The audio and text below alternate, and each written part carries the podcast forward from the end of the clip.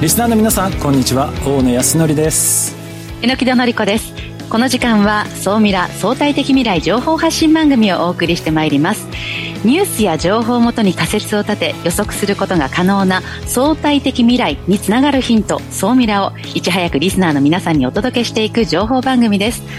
パーソナリティは大野康則さんです。よろしくお願いいたします。よろしくお願いします。そして日本能率協会総合研究所マーケティングデータバンクエグゼクティブフェロー菊池健二さんです。はい、えー、菊池健二です。今日もよろしくお願いします、えー、今日はですね、えー、CNDBC ディスラプター50ここを取り上げてみたいと思います。よろしくお願いします。はいよろしくお願いします。さあそして本日未来コンパスゲストはこの方です。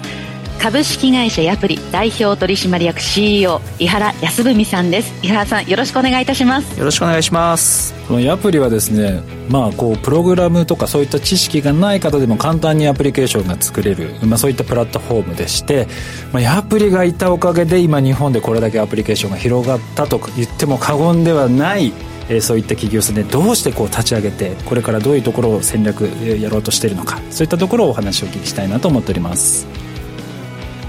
この番組は YouTube でも配信しています。YouTube はラジオ日経の番組サイトからご覧いただけます。こちらもぜひチェックしてください。それでは番組スタートです。この番組は日本能率協会総合研究所あつらえの提供でお送りします。総ミラートレンド。総ミラートレンド。このコーナーはビジネスの最新ニュースを大野さんがピックアップそして解説していくコーナーです。さあ今回は何でしょうか？はい今日はアプリ市場です。榎戸さんは結構あれですか？普段生活しててアプリケーション結構使います？あの日本にいた時ももちろんあの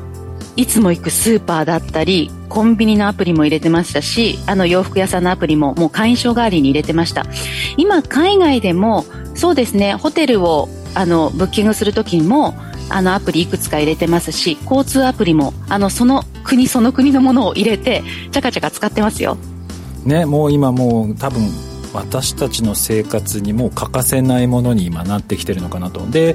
こう今モバイルアプリの開発市場ってまあどれくらいのこう規模になってきてるかと言いますと、まあ、世界で全で100億ドルぐらいの規模。で2030年までにはまあ410億ドルと。えー、いうような形で言われてまして年平均成長率がまあ21%というような形でかなりまあ高い、えー、率で成長し続けている、まあ、そういった分野になりますと。で、まあ、我々もそうですけどやっぱり皆さんダウンロードして結構こういろいろやっぱりいろんなアプリ出てくるんでね使う人も増えてまして全世界でいくと前年比と比べても11%増えて2550億ダウンロードともうちょっと桁がだんだん分かんなくなってきていますけれどもこものすごい勢いでまあまあ広がってきているというのがこのアプリケーションの市場になりますと。で実際ですねそのモバイルアプリを使ってる人ダウンロードする人ももちろん多いんですけれども榎木さんって結構時間使う人ですか？あんまり使わない？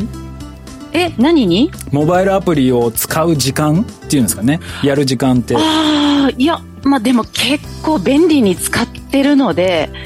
うん時間はどんどん増えていってると思いますそうで皆さん増えてるみたいでなんと1年間で モバイルアプリに皆さん費やしてる時間4.1兆時間と合計するともうちょっと桁がわからないんですけれども、だってもう手元でね何でも操作できたの便利ですもん。んあどうしようと思った時にもね地図でも何でもお店の検索でも何でもアプリに頼ってますよ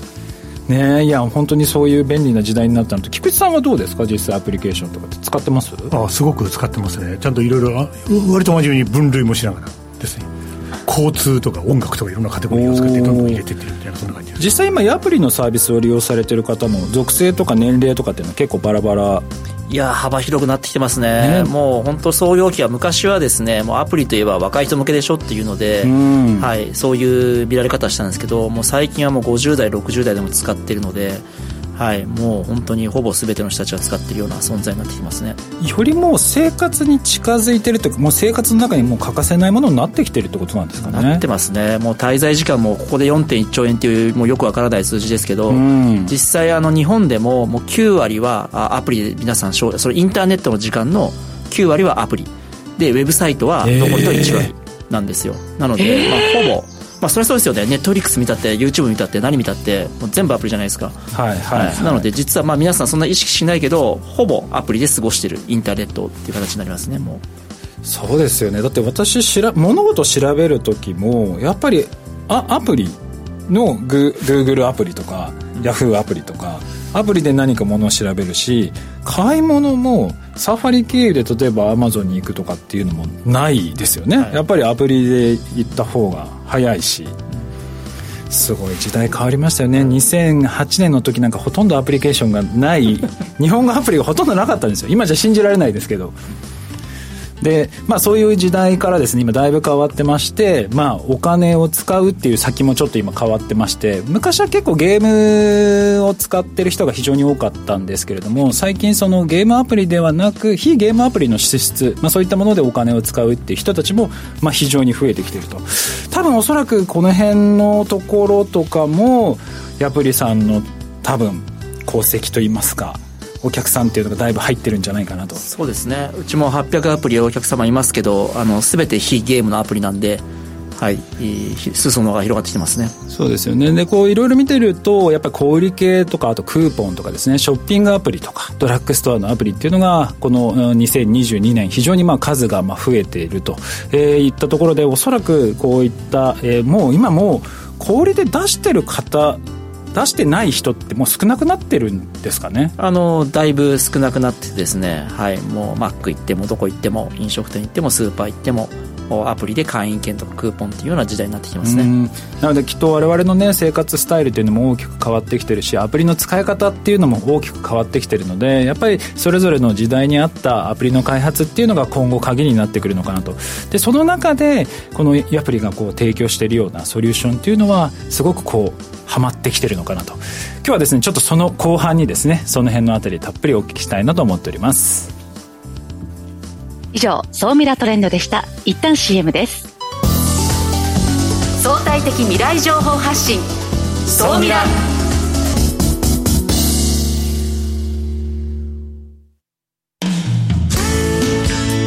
組織の未来創造のために今最も重要なテーマの一つが事業開発ですその事業開発を支援すべく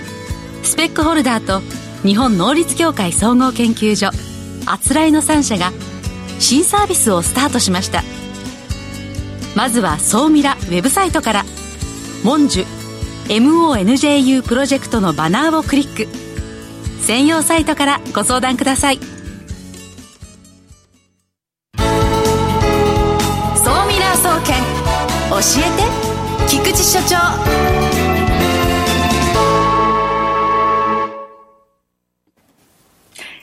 最新データから未来がわかる総ミラ総研教えて菊池所長のコーナーです。菊池さんよろしくお願いします。はい、えー、皆さん今日もよろしくお願いいたします。えー、今日のテーマはですね、はい、まあ、総ミラ総研といいますか番組自体が第93回ということになりますけども、今注目しておきたい、これから業界を破壊する人たち。というタイトルで銘打ってですね、まあなんか物々しいなみたいな感じもあるんですけども、これものすごく大事な指標なので、総ミラフリークの皆さんにはぜひお伝えしておきたいということで話を進めていきたいと思います。えー、前々回の放送で、えー、アメリカの CNBC が、えー、CNBC ディスラプター50、ディスラプターは業界を破壊する人という言葉なんですけども、これの2023年版をですね、えー、アメリカ時間で5月9日ですかね、発表しましたと。で、まあ、日本でも実はもっと話題になってほしいななんていう思いも込めて、これはお伝えしてるんですけども、まあ、先々週もお伝えしましたが、まあ、せっかくなのでですね、一瞬空きましたんで、で少し内容をおさらいしておくと、このディスラプターというのはですね、テクノロジーの力で既存の業界に対してですね、あのいろんな投げかけを行っていて、各業界に対してさまざまな変化をもたらすですね、まあそういう急成長企業のことを指しているということになります。そして2023年版はですね、50に選ばれた50社の顔ぶれを見てると、もう鮮明なのが随所に AI 関連、つまり、AI をそのままやってる会社もあるんですけども、かける AI で急成長してる会社、これがいろんなところに登場してるなっていうのが非常に分かりやすい傾向。あと、決済とフィンテック系が非常に強くなってきましたね。ストライプさんとか、まあもともと注目されてる会社はあるんですけども、やっぱりベスト50で見た中でですね、なんだかんだで、えー、決済とかフィンテック系の会社が4、8社入ってるっていうのは、これは、まあ、毎年そういう傾向はあるんですけども、これからも注目と。そして、他の分野だと、物流とやっぱりエネルギーなんですね。物流のアナログな領域が多いところが狙われるので、物流領域。あとはエネルギーはですね、もう人間の生活に切っても切り離せないので、そこに対しては、やっぱりいろんなチャレンジャーが現れる。あと、2023年版の一つの特徴は、フェムテックの領域の会社が入ってきたということがですね、あのー、40ないんですかね、になんですけども、これから、まあやっぱり時代間的にそういう会社が入ってきたっていうのがですね、一つ注目すべきポイントだなと思います。ちょっとおさらい的にですね、えー、ベスト25の顔ぶれを見ておくと、えー、2023年は分かりやすく、オープン AI さんですね、チャット GPT を引っ提げて、ナンバーワンに初登場第1位に輝いたということなんですけども、もう、この50社はですね、えー、あの、リスナーの皆さんも忙しいかと思いますけども、えー、せっかくのチャンスなんで CNBC ディスラプター50とですね、アプリで検索をいただいて、それで、どんな50社があるんだ、どんな業態なんだ、どこの国なんだと。まあ、アメリカが圧倒的に多いです。まあ、あのアメリカの放送機を発表してます。でも、世界のいろんな国が入ってきていて、非常に面白いですし、まあ、日本企業もですね、入ってくれるようになったら嬉しいなんなんと思いながら、このランキングを見てます。ちなみに、井原さんからすると、どのあたりが気になりますか？いやもう今年はもうオープン API 以外はちょっともう考えられないですね。まあ、そうですよね、はい、やっぱこういうものも使って業務の効率化を図っていくみたいな、そういったことも考えられたりするんですか？あそうですね、もう誰もが考えてると思いますけど、やっぱりこう、デジタルの画像を自動で作るとか、文章を自分で作る、はい、で我々もプッシュ配信、プッシュ通知を送ったりする作業はあるので、はい、そういったところでものすごい役立つんじゃないかなというふうに思いますね。うんうんありがとうございます。そうですね。そういう意味ではオープン AI を筆頭にですね、さまざまな会社が入ってきてるんですけども、あのソーミラー総研なので、今日はですね、ちょっと私の視点で、えー、例えばこの2社面白いと思いますみたいなことをお披露目したいなと思います。まず1つ目はですね、第4位ですね、カリフォルニアなんですけれども、はい、えー、リラティビティスペース。このリラティビティスペースという会社は、世界初ですね、えー、3D プリントでロコロケットを作って、それを打ち上げた会社です。3D プリンターでロケットができて、で、実際に、あの、打ち上げを行いました。で、ちょっと第2ブースターで火がつかなくて、あの、打ち上げ自体はですね、途中で止まってしまったんですけども、3D プリンターで作った安価で迅速に製造できるロケットがですね、ある程度のところのところまで飛んだっていうのが結構世界の宇宙のスタートアップの業界に衝撃を与えている。で、あの、やっぱり私、あの、チャレンジャーが大好きで、もう公言してます。スペース X に挑戦するために私たちはやってるんです。で、しかも 3D プリンターで作ったものがある程度飛ばせるという確信を得たので、第1段階は終了です。で、第2段階は、実はもともと大型ロケットを作るのを狙ってましたということを宣言して、大型ロケットの開発に入っていって、最近ですね、この会社に対してはですね、もういろんな世界に宇宙のスタートアップっていっぱいあるんですけども、まあ、どんどんどんどん投資も集まってきていて、まあ、第4位に入るのも分かるなということでですね、まあ、宇宙のビジネスは大野さんもこれまでもたびたびこの番組でも取り上げておられるので、かける 3D プリンターという観点で面白いんじゃないかなと思いました。これがまず1点です。うん、はい。じゃあ、このままもう1社紹介してしまいます。この会社はどうですかね、えー、カナダにあるトロントなんですけど、えー、コヘーレっていう会社です。カナダのコヘーレ、COHERE というのがスペルになります。ここは何をやってるかというと、ここも実はですね、オープン AI にチャレンジしますと言って、あの、今、非常にいろんな企業から注目されているところで、オープン AI と違うのは、企業ユーザーの利用に特化している AI 開発を行っていると。で、まさにあの、ヤプリさんもそうだと思うんですけども、AI に詳しくなくても、自社のですね、アプリやプラットフォームに AI の機能が組み込めるようなサービスを提供するということで、2019年に立ち上がったスタートアップ。そして、リスナーの皆さんにちょっと申し上げておきたいなと思うのは、実はカナダって、特にトロント大学って、もう AI の研究がすごく進んでいて、実は、アメリカや中国や、あとこれから出てくるであろう日本の巨大な会社に対抗できるのって、実はカナダのスタートアップなんじゃないかなって、AI は。私、そう思ってます。で、これは皆さん、あのもしよかったら研究いただけると、カナダの AI の凄さってわかると思います。まあ、今年に入って2月にはセールスフォースも投資をしてますので、この Cohere っていう会社もですね、えー、皆様方注目されていかれると面白いんじゃないかなって私は思いますので、今日はこの2社ですね。まあ、たまたま4と44ということでですね、まあ、4という数字個人的には好きなんですけども、別に狙ったわけでもないんですが、こうなったというのが今日の紹介でした。では、今日のお話、総ミラ的にまとめていただきましょう。はい、ありがとうございます。えー、やっぱりですね、この50社は、そのビジネスモデルであったり、稼ぎの仕組みであったり、誰と戦おうとしているかということを分析する価値があります。そして、やっぱり、先ほど申し上げた通り、あの、チャレンジャーがとっても大好きなんでですね、そういうあの、ここに明快にチャレンジします。そして分かりやすい機能を訴えていきます。かける AI という機能を持ってます。やっぱり、そういう会社が未来を感じさせる会社、企業なんだなっていうのをものすごく今回のランキングを見て実感しています。ということで楽しく調べていたら楽しくなってしまったので、来週もう2社、全然違う視点の会社をご紹介したいと思います。今日は以上です。ここまでは、総ミラ総研教えて菊池所長のコーナーでした。相対的未来情報発信、総ミラ。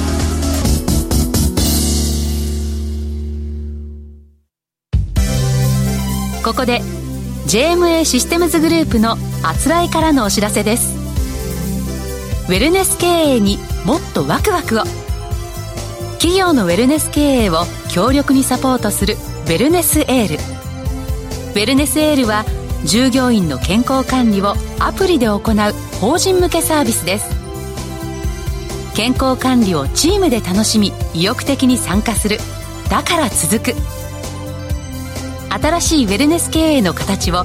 ェルネスエールが提供します詳しくは「ウェルネスエール」で検索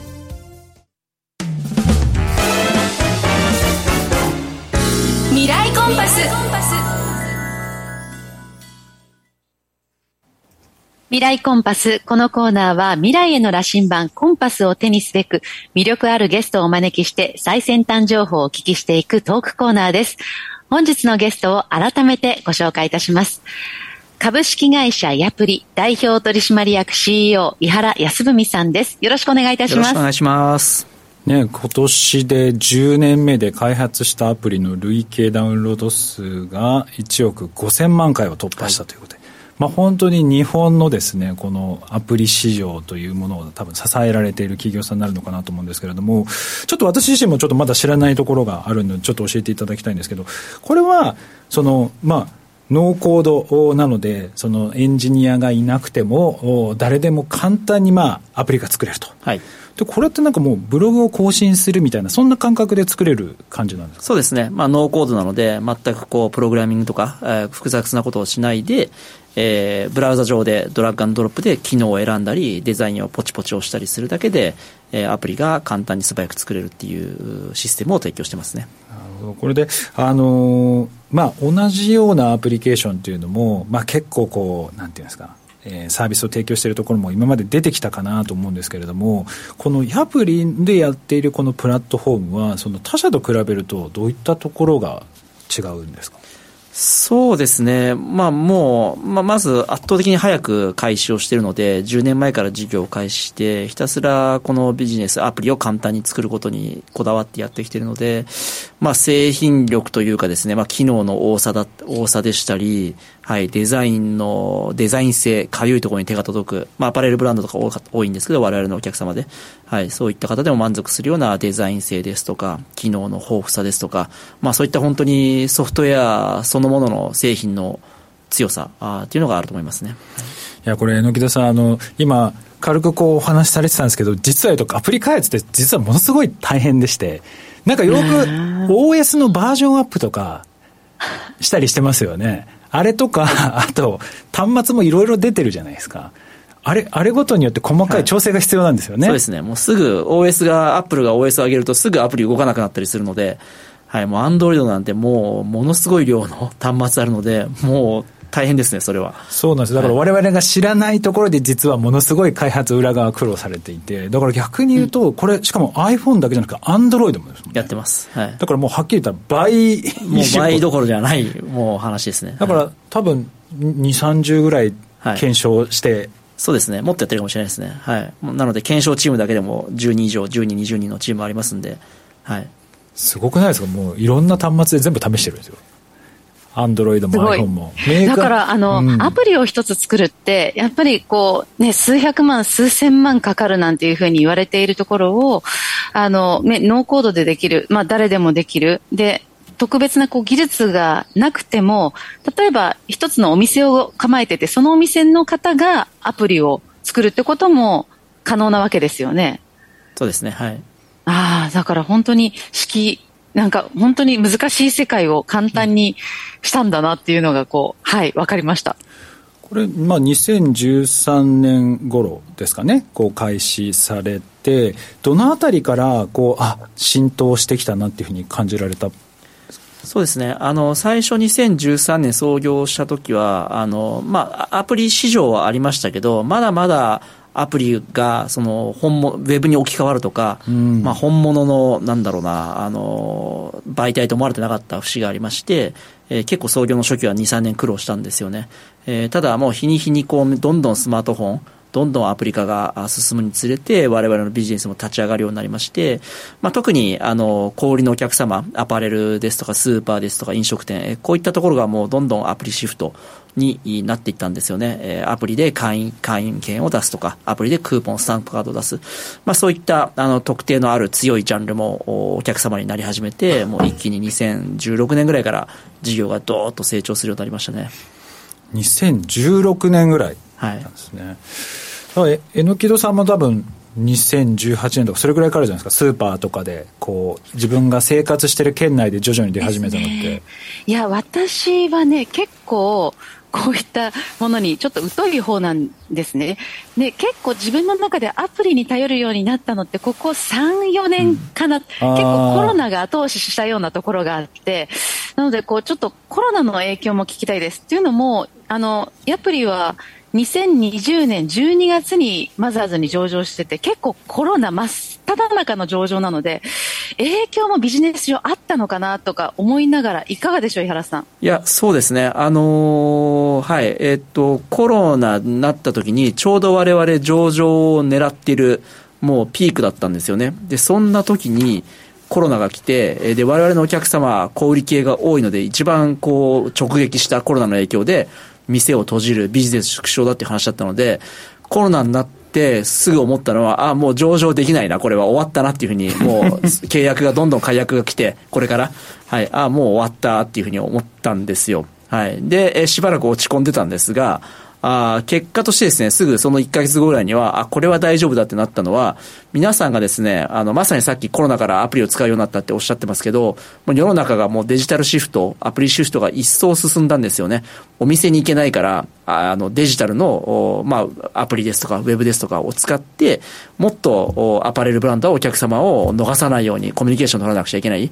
飲食店もそうですね。はい。っていうので、よりこう、デジタルシフトが進んだので、アプリもですね、実際コロナ禍においてもっとそのアプリ市場全体ダウンロード増えましたし、滞在時間ももっと増えてるんですよね。なので結局我々のお客様としてもアプリを解約までは至らずに、はい、えー、契約が落ちずに、落とさずに、まあ、上場を迎えることができたっていうのがありましたね。それはすごい我々としても驚きでした。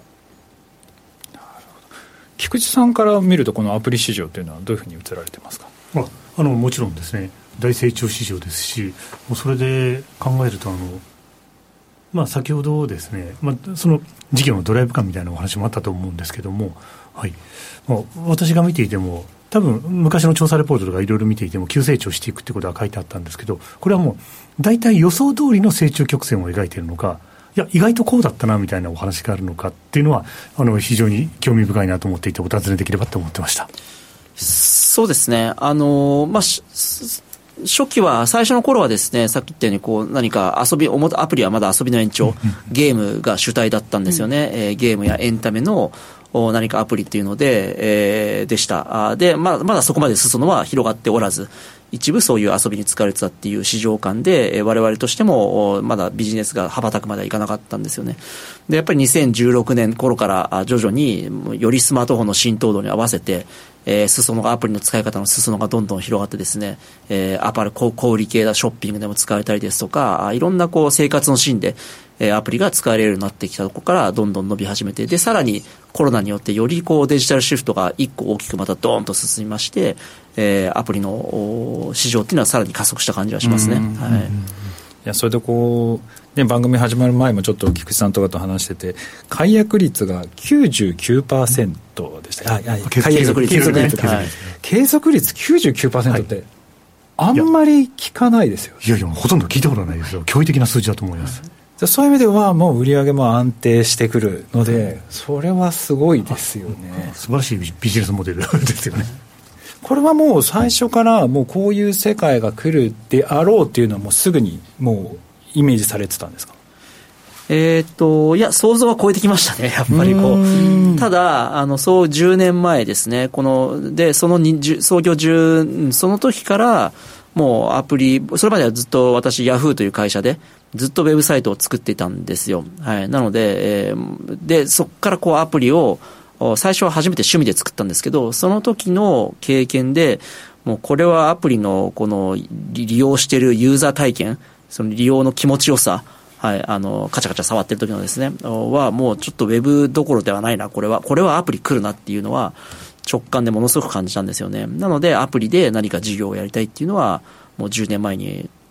始め感じましたね、はい、なるほど。このまあノーコード開発プラットフォームとしてはもう国内では圧倒的なこの実績がある会社さんですけれども今後の戦略としてはどういったところを目指していかれるんでしょうか？そうですね、えっと、まずはですね、このノーコードのアプリをですね、もっと広げたいというふうに思っておりまして、今、あの、アプリの裾野がどんどん広がっているって私申しましたが、ほんえー、例えばですね、大学とかでも今、学生手帳の代わりにアプリを使う。青山学院さんとかずっと使ってくれてるんですけど、入社オリエンテーション、入学式で、えー、青山学院はアプリで、えー、学生の皆さんに情報配信をしますということを言ってですね、入学式の時にすごいダウンロード伸びたりするんですよね。えー、こういった大学での利用用途とか、全くこれはもう起業した当初、全くかそんなこと想像もしてなかったですし、えー、最近では自治体ですね、横浜市の方が、障害者手帳の代わりに、えー、アプリを通して、えー、その関係する方々により便利に素早く情報を配信するということをやっている。こういった社会福祉にも使われてるですが、社内でもアプリを使って、えー、組織を活性化したい。特に今リモートワークが流行っているので、リモートワークでみんなバラバラになっているところをアプリを通して自分たちの自社のアプリで、えー、その活性化したいというようなニーズですね。どんどんそういった用途が広がっていますので、我々としてはそういうアプリの裾野を広げる。それによって、えー、いろんな業界や会社の効率化ですとか生産性、こういったのを上げるのにもっと役立ちたいなというふうに思ってますね。じゃあより一層こうアプリが近づいてきそうですね我々の生活にはい、そうなりたいです、はい、本日のゲストはですね株式会社ヤプリ代表取締役 CEO 井原康美さんにお越しいただきました。ありがとうございました。ありがとうございました。ありがとうございました。榎木戸さんはまだ今スペインですか？そうスペインの今フィゲラスというバルセロナからちょっと北のところにいます。画家のダニがあの生まれ育った場所ですね。なんかあのあれですよね。毎回こう後ろに見える背景がいろいろこう変わるので。あしかもなんか今鐘の音が聞こえる。そうそうそう鐘の音が聞こえたりしてあのそうなんです。あの大理美術館が横にあるところに今日はアパートメントを使ってます。はい。また来週もよろしくお願いいたします。今週も榎田さん菊池さんありがとうございました。ありがとうございました。ありがとうございました。この番組は日本能率協会総合研究所あつらいの提供でお送りしました。